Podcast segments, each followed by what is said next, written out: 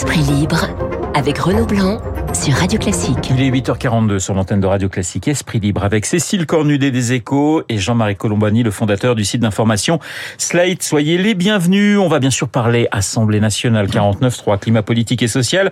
Mais avant l'actualité française, direction Londres avec la démission hier de la première ministre britannique Liz Truss, 44 jours au 10 Downing Street. La presse parle de crise sans fin au Royaume-Uni, de chaos politique à Londres. Jean-Marie, je vais débuter avec vous, c'est du jamais vu quand même, 44 jours seulement au 10 Downing Street. Je sais bien que les choses s'accélèrent de plus en plus vite dans notre société, mais là quand même, on bat des records. Ça va sûrement s'inscrire dans le Guinness des records, certainement, oui. Simplement, c'est quelqu'un qui se rêvait en Thatcher New Look, et qui donc aura rêvé d'être la nouvelle Thatcher pendant un mois seulement, à peine. C'est la conjonction de deux phénomènes. Un phénomène de longue portée, le Brexit. Il n'arrive pas à s'en sortir. Le Brexit est un mur qui détruit beaucoup, plus qu'il ne les aide à construire. Il pensait que l'Angleterre redevenue globale allait pouvoir décider pour elle-même. La vérité, c'est que non. Donc il y a ce problème du Brexit qui, par ailleurs, risque de défaire le Royaume lui-même, puisque je rappelle que l'Écosse a voté à plus de 60% pour le maintien. Liz Truss était pour le maintien à l'époque. Une majorité de députés conservateurs étaient pour le maintien. Donc il en est resté une des grandes divisions au sein du Parti conservateur. L'autre phénomène, plus immédiat, c'est le grand écart. Quand les conservateurs sont massivement élus, et avec à leur tête Boris Johnson, ils s'engagent sur un programme qui est un programme redistributif. Donc, et Liz Truss, lui, elle arrive avec le contraire, c'est-à-dire je vais baisser massivement les impôts, mais sans baisser les dépenses. Et elle a fait machine arrière. Parce que Reagan avait fait comme ça. Mais sauf que Reagan, c'est la première puissance économique mondiale et l'Angleterre devient un petit satellite. Donc, et donc, elle a dû faire machine arrière parce que les marchés l'ont condamnée tout de suite. Elle a dû démettre son ministre des Finances et nommer quelqu'un qui revient à la case sérieux. Immédiatement. Et donc, ça devenait politiquement intenable pour elle. Avant de passer la parole à Cécile, juste un mot sur cette petite musique Boris Johnson. Vous n'y croyez pas, Jean-Marie? C'est-à-dire qu'il faut 100 députés pour parrainer une nouvelle candidature de Boris Johnson. Pour l'instant, il en a une trentaine. Il va certainement essayer parce qu'il est incorrigible. Voilà. Mais je ne suis pas sûr que les conservateurs se tournent vers lui. Donc, voilà. Mais c'est un feuilleton assez exceptionnel. Il a le soutien d'une partie de la presse, hein, cela dit, de la presse dite populaire. Et il reste encore populaire. Oui, bien sûr. En Angleterre. Mais en même temps, il y a un écart jamais vu dans les intentions de vote entre les conservateurs et les travaillistes. Ouais, presque 30 points d'écart. Réaction d'Emmanuel Macron, je souhaite que la Grande-Bretagne puisse trouver le plus rapidement possible de la stabilité et aller de l'avant. Cécile, franchement, ça doit pas vraiment déplaire à l'Élysée de dire bye-bye à Liz Truss. C'est vrai qu'ils avaient eu un début un petit peu compliqué tous les deux. Non, je pense que contrairement à ce que vous dites, que c'est pas une bonne nouvelle. Tout ce qui, d'ailleurs, ils prononcent le mot, là, vous venez de le dire, de stabilité. Oui. Tout ce qui montre l'instabilité de la Grande-Bretagne depuis le Brexit est une mauvaise nouvelle pour la France. Je rappelle qu'on est quand même tous, et l'Angleterre la première, dans une opération d'aide à l'Ukraine par rapport à la guerre engagée par la Russie, que c'est un acteur déterminant. En plus, il y avait la possibilité, les relations étaient compliquées avec Boris Johnson, d'être sur une page blanche, d'écrire quelque chose de nouveau. Les relations s'étaient pacifiées. Donc non, je pense que c'est une mauvaise nouvelle. Peut-être moins que les difficultés actuelles du couple franco-allemand, mais c'est quand même une mauvaise nouvelle pour la France. En revanche, il y a un côté rassurant pour nous. Regardez la Grande-Bretagne, Liz Truss. La coalition allemande a beaucoup de difficultés. Regardons la question du port de Hambourg que visent les Chinois, qui divise très fortement la coalition allemande. L'Italie, avec Madame Meloni qui est encombrée de ses alliés. Et donc on se dit, nous on est à l'abri de tout ça, mais on a le 49.3. Voilà. Écoutez. Et donc vive la Constitution de la 5e République, parce que elle nous préserve de ce type de crise politique qui ajoute la crise à la crise. Jean-Marie Colombani, donc, qui fait de la publicité pour le 49.3. Le deuxième a été déclenché hier soir, 49.3 sur la Sécu. Les oppositions crient une nouvelle fois au déni démocratique. Le gouvernement, lui, assume et dit prendre ses responsabilités. Question toute simple, Cécile, qui marque des points avec ces 49.3 ? Est-ce que finalement, Elisabeth Borne ne marque pas des points dans l'opinion en montrant une certaine fermeté ?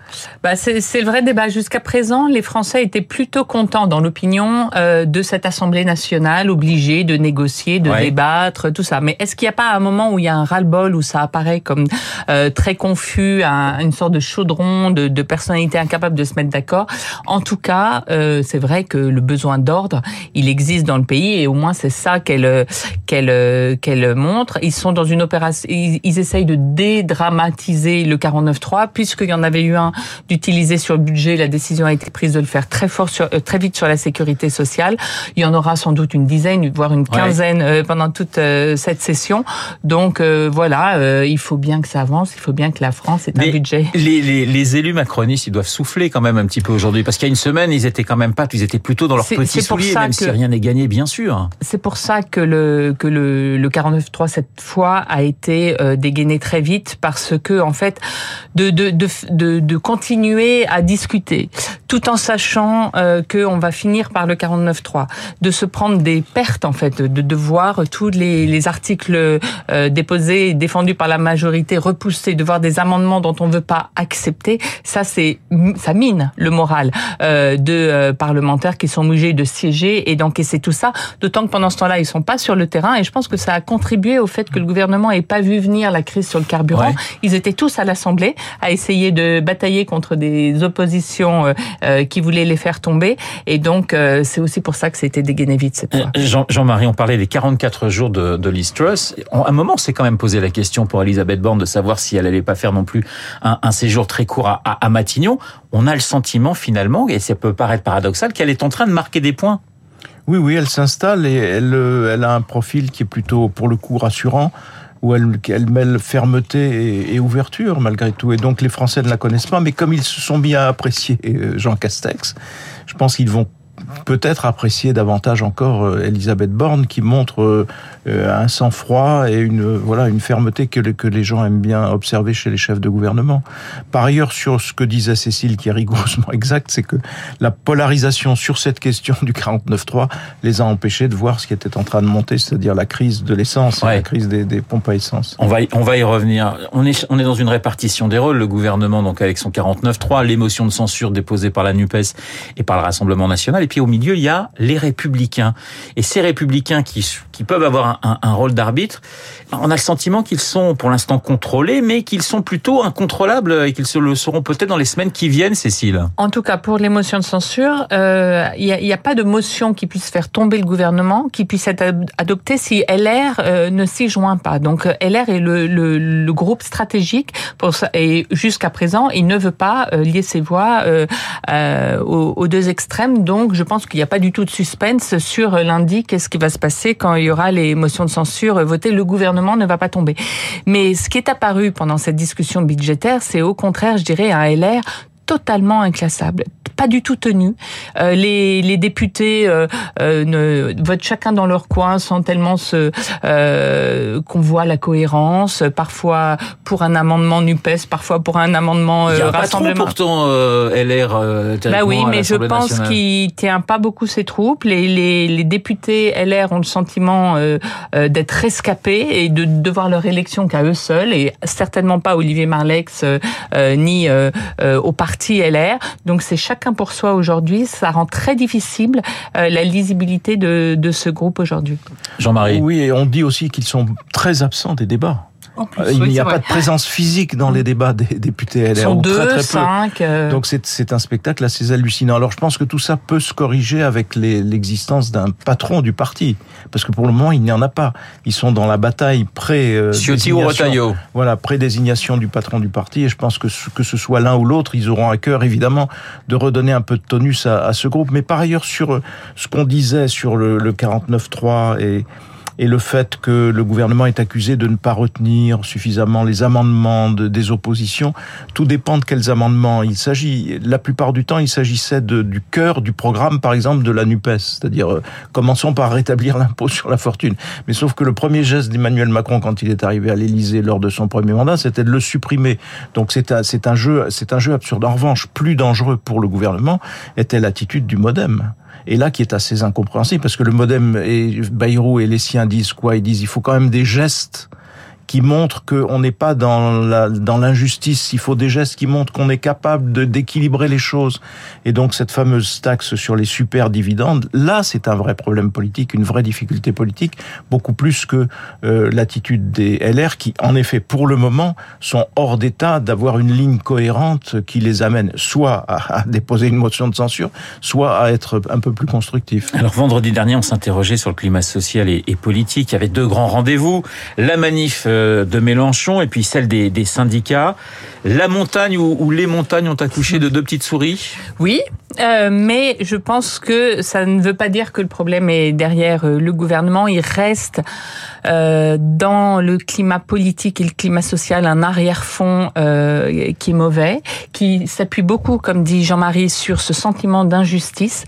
Emmanuel Macron fait une émission mercredi prochain et justement vous posez la question. Oui, je sais que autour de lui on se dit comment on peut donner un signal. Alors, ils veulent pas taxer les super profits, hein, il va pas revenir là-dessus, mais il y a vraiment le besoin de chercher une mesure de justice ou d'équilibre salarial. Macron, le président des riches, on se souvient, ça a été un slogan pendant des mois de campagne. Hein. Oui, et ça reste très, un ressenti. Ça reste un gros ressenti. Là, il y a toute une réflexion. Est-ce que, par exemple, notamment là, ce qui courait hier soir, c'était de faire une conférence sur les salaires pour un peu pousser les entreprises à augmenter les salaires. En tout cas, Emmanuel Macron cherche quelque chose parce que le budget est adopté grâce au 49.3, mais il reste un arrière-goût un peu désagréable qui peut mettre le feu au pays dès qu'il y aura, je sais pas, les retraites, quelque chose d'autre. Donc il faut essayer de donner un signal dans ce sens. Il reste une situation extrêmement fragile pour le gouvernement et pour l'exécutif, mais Jean-Marie. C'est vrai qu'une grande conférence autour des salaires, c'est en général la voie de sortie d'une crise. Là, il n'y a pas de crise qui a été déclenchée. On attendait une foule beaucoup plus dense le dimanche autour de Jean-Luc Mélenchon. Ça a été assez faible, même très faible.